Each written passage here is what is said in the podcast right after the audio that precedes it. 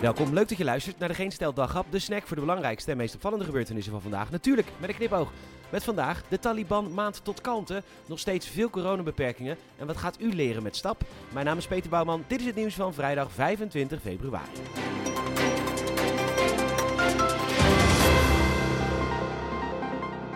Ik ben één dagje carnavallen of Rusland staat met zijn leger in Oekraïne. U weet wel, Oekraïne, daar waar de Nederlandse bevolking in meerderheid tegen zei: nee, wij willen geen associatieverdrag met dat land. Daarna werd het referendum afgeschaft. U had een mening die niet strookte met de mening van Den Haag. Poetin gedraagt zich inmiddels als papa die midden in de nacht de auto aan het inladen is om op wintersport te gaan. Ja, ik ben rustig! Zelfs de Taliban roept de landen nu op om eventjes te dimmen. Ja, executies van ongelovigen en collaborateurs met het Westen is één. Wat er nu gebeurt kan echt niet.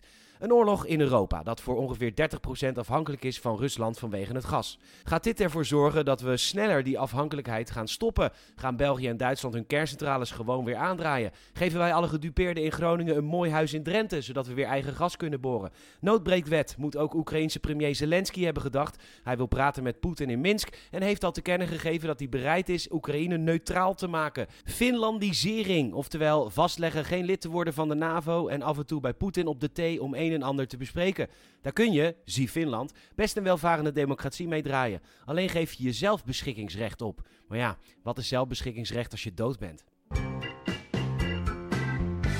De Telegraaf laat weten dat de 30.000 wapens die Nederland aan Oekraïne zou leveren nog niet aangekomen zijn. President Zelensky was niet thuis toen de PostNL-bezorger voor de deur stond. En die flikkerde weer eens een niet-thuisbriefje in de brievenbus zonder erbij te schrijven bij welke buren het pakje dan wel bezorgd is. Ja, PostNL, daar win je de oorlog niet mee. Het Algemeen Dagblad schrijft over STAP. Dat staat voor Stimulering Arbeidsmarktpositie. Elke Nederlander kan vanaf dit jaar 1000 piek per jaar krijgen om zich extra te scholen. Een mooi initiatief natuurlijk, maar waar geld verdiend wordt, maakt men charlatans. Iedereen is nu opleidingen bij elkaar aan het verzinnen om die 1000 euro te kunnen binnenharken. Want als we de STAP website er even op naslaan, dan zien we waar u meer scholing in kunt krijgen. Hypnose bijvoorbeeld.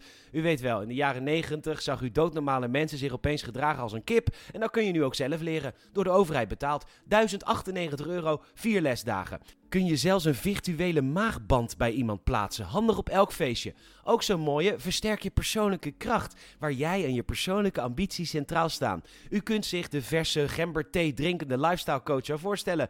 Je moet wel wat geld bijleggen, want voor 2747 euro leer je in vijf dagen hoeveel innerlijke kracht je eigenlijk hebt. Deze cursus gaan heel veel mensen doen. Basis, training, vertrouwenspersoon. Want dan kun je nu echt bakken met klauwen mee binnenharken natuurlijk. En voor 2245 euro leer je to the point communiceren. Denk jij dat ik godverdomme anderhalfduizend euro bijleg om voor jou in drie dagen te leren hoe ik to the point communiceer? Kut! Nee!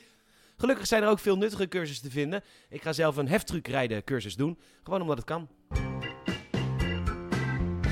De NOS laat weten dat Mark Overmars 1,25 miljoen euro aan bonus moet terugbetalen. Ajax vond een boete van 125.000 euro per centimeter passend. Wat een positiviteit vandaag in de kranten. Weer minder coronamaatregelen. Maar het glas is in deze toch echt half leeg, want het zijn er nog genoeg.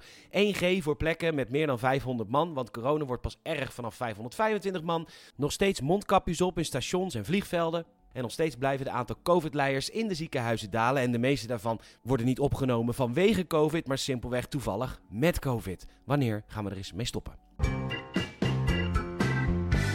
Bedankt voor het luisteren. En zou ze enorm helpen als je een vriend of vriendin of familielid vertelt over deze podcast. Je kan ook een Apple Podcast review achterlaten. Vijf sterren alsjeblieft. En geef even dat hartje in Spotify. Nogmaals bedankt voor het luisteren en tot morgen.